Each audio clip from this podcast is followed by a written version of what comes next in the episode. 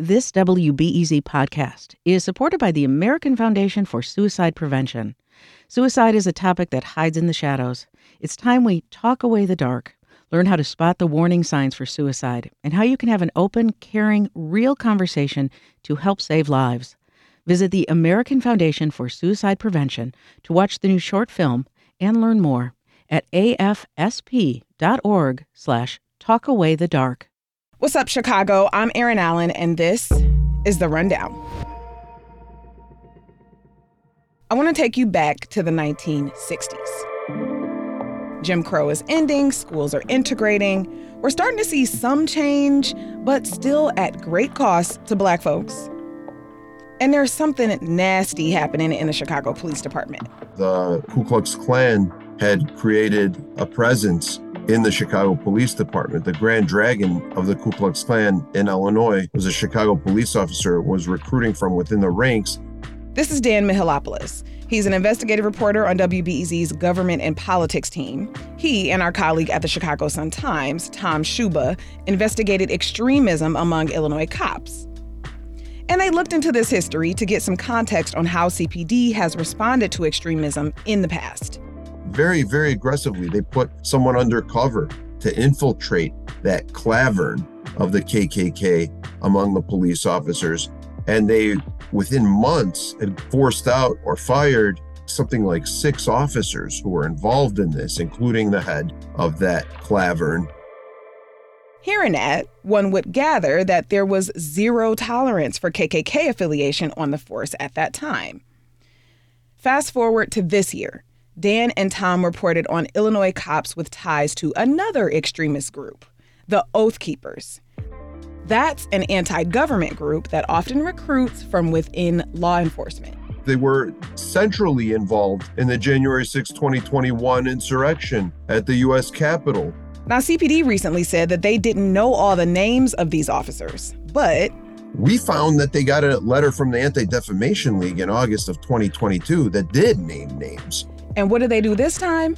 We found that they did very little. They say that they do not tolerate it, but they did very much tolerate this in the department and in other departments across the state.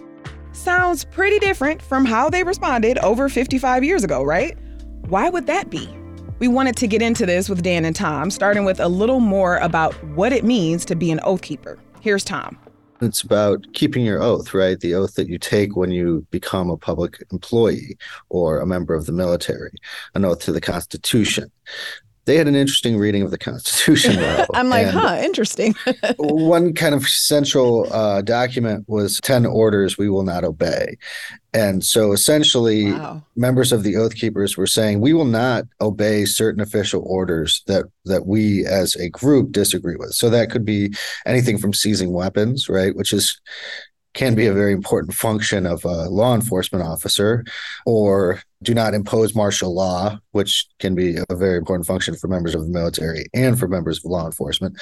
So you have this group of people, you have this joint ideology, and what we see over time is this series of alarming kind of arrests. Ultimately, January 6 happens. They played a key role. Many members have been convicted, including some for uh, seditious conspiracy. And now the group's future is kind of hanging in the balance because Stewart Rhodes, the the mouthpiece, the founder, the face of the Oath Keepers, is now sitting in federal prison. Wow. Um, thank you for that, Tom. Uh, I think that this may seem obvious to a lot of people. But I just wonder if you can say point blank why having folks who are members of this organization on a police force is a problem. What people like Deborah Witzburg, the inspector general for, Chicago, will say is that this is disqualifying, right? Simply joining a group like this is disqualifying. Hmm. What we found in a lot of the data was these people were dues paying members in, in many cases, right? Mm-hmm. So, at what point does that become material support? right? Mm. Where's that money going? What are you giving that money to? What is it going towards? Um, and as I mentioned before, these, you know, you have an oath to do your job, right? Whether you're a member of the military, member of a police force, but then you're taking this uh, kind of subversive oath saying, I won't perform some of the duties that I may be asked to do um, because my leaders leadership in this group has said not to. I think the other thing that we hear a lot, and, and, I think has a lot of validity, this group will say that it is not uh, racist, that it opposes racism or bigotry. Uh, but when you see a lot of cases of people who have made allegations of racist comments or racist policing by officers who happen to be members of this group or happen to later join this group after these alleged incidents, um, you know, you have to wonder if, especially in a diverse city like Chicago, uh, being associated with a group like this certainly creates at least the perception that you can't serve and protect fairly. Yeah. Dan, a Chicago police sergeant named Michael Nowacki appeared on the list of Oath Keepers. And you spoke to a woman who interacted with him back in 07, Deborah Payne. What happened there?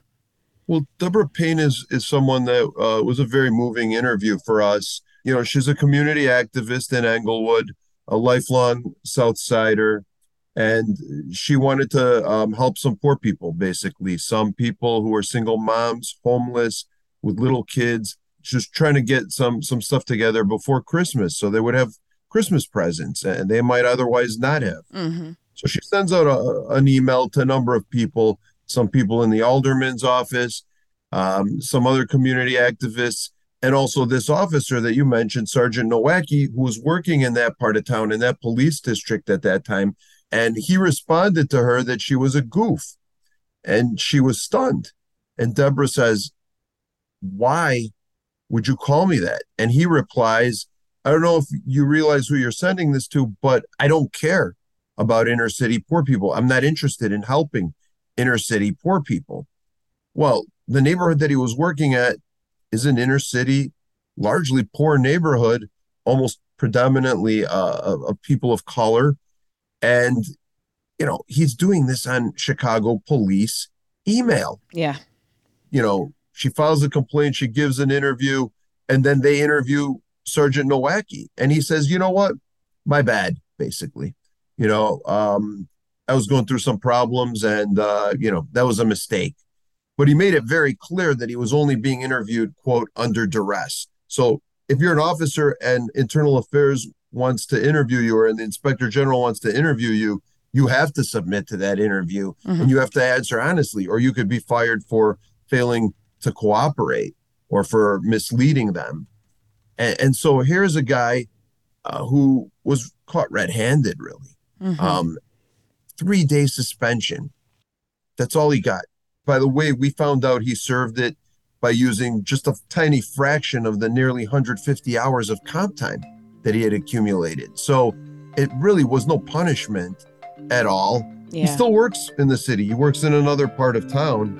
Deborah Payne's point is why is he even a cop at all anymore? Like she thought he learned his lesson, but then we come to her and we tell her, by the way, that cop also joined the Oath Keepers.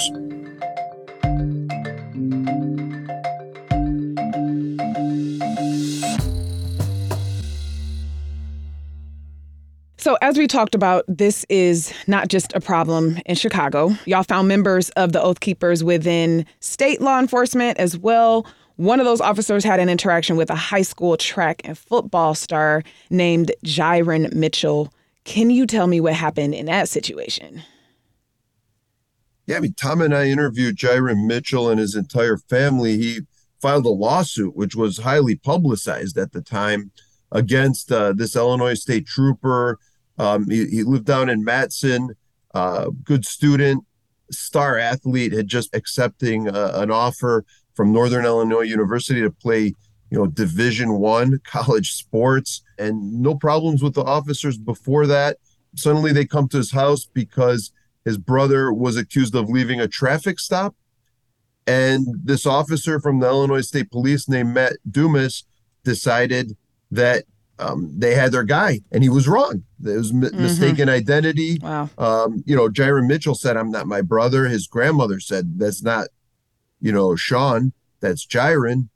But they cuffed him, put him face down in the landscaping rocks in front of their, their very nice house on a cul-de-sac out, out in the south suburbs stuck him in the back of a car until they figured out that uh, they they made a mistake and they uh, detained the wrong guy, as they put it. Um, he was injured in the process, or so he alleged in the lawsuit, and the lawsuit was settled by the state for a large sum, two hundred ten thousand dollars, and uh, so it's a costly mistake by an officer uh, who was an oath keeper. If we're keeping people on the force that does stuff like that, what did I say as a state? What did I say as a community? When we told him that that officer was an oath keeper at one point, Jiron Mitchell felt that that was a missing piece of the puzzle. Yeah. And that that really made the whole situation start to make sense to him finally. Hmm. Tom, these stories are jarring. It's been over a week since a lot of this reporting came out to the public based on your investigation. What developments have there been since then? Well, there was a CPD budget meeting last week where we saw the new superintendent vow to conduct a stringent investigation into you know these officers who joined the oath keepers who we detailed in our story. Uh, the internal affairs chief yolanda talley uh, said that they were hoping to do this kind of in an expedited way in about six months and we had the Community Commission for Public Safety and Accountability, which is a new civilian panel mm-hmm. that has oversight powers over the police board, the police department, COPA. Um, and they came out during their monthly meeting and they voted to recommend that the Inspector General, Deborah Witzburg, take a look at this issue kind of through a broad lens, which the Inspector General told us she is willing to do, but also noted that she is al- has already been looking at extremism as mm-hmm. an issue within the CPD. So seems to already be a mandate of hers to get to the bottom of some of this. And we had another incident in Stephenson County where we had some uproar. Uh, Dan can probably go a little bit more into this. Yeah, that's in Northwest Illinois. One of the 12 officers that we found in the rest of the state beyond CPD who had signed up for the Oath Keepers is the chief deputy sheriff in, in Stephenson County, just west of Rockford, about 100 miles from Chicago. Uh, his name was Andy Schroeder. And uh, his sheriff came to his defense, his boss, and he says um, the story's false. And then he goes on to say, well, he did join once when another member of the Illinois Army National Guard uh, suggested it to him and told him that uh, this group is is pro law enforcement and pro military and um, you know is a good thing. And uh, he didn't knowingly join an anti-government group. He didn't realize hmm. it was an anti-government group, and um, you know, so essentially he's saying the story is false. But then he goes on to repeat exactly what we reported, and the data showed that uh, Andy Schroeder joined the Oath Keepers at one time. What he thought about it and what he knew about it, we don't know. What he would have found had he Googled them at the time, the whole history of the Oath Keepers that, that, that Tom just told you, which by that point, um, you know, was already something that that perhaps uh, would have indicated to him that he that he shouldn't join. Yeah, and to your point, you know, these folks are not rookies, right? That that are saying they didn't know what they were getting themselves into, right? These are trained, experienced folks who are in, in leadership roles within uh, within the police department. Yeah, if you're talking about a chief deputy of a of a, a sheriff's office, yeah, you're in you're in leadership. Yeah. What about the Fraternal Order of Police. Uh, th- that's the largest police union in Chicago.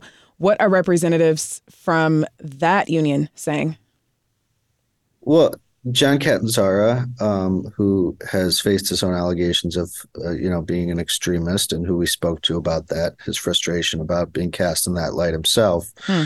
Um, essentially said this was a quote goofy witch hunt, and uh, was overreaching and uh, at the same time said, I will draw a line in the sand with my officers, though, and with members of my group when it comes to extremism.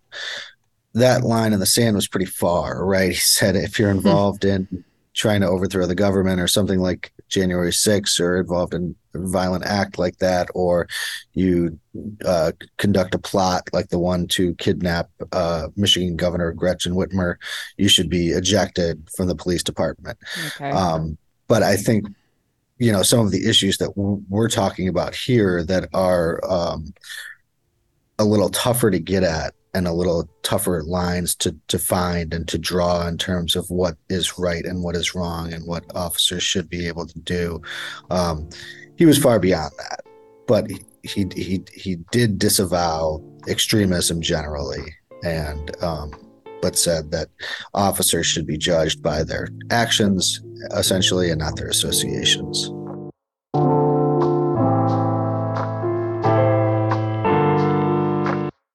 Tom Schuba is a reporter and the criminal justice editor at the Chicago Sun-Times. Tom, thank you. Thank you so much. Dan Mihalopoulos is an investigative reporter on WBEZ's government and politics team. Dan, thank you. It was great. Hope we can do it again soon.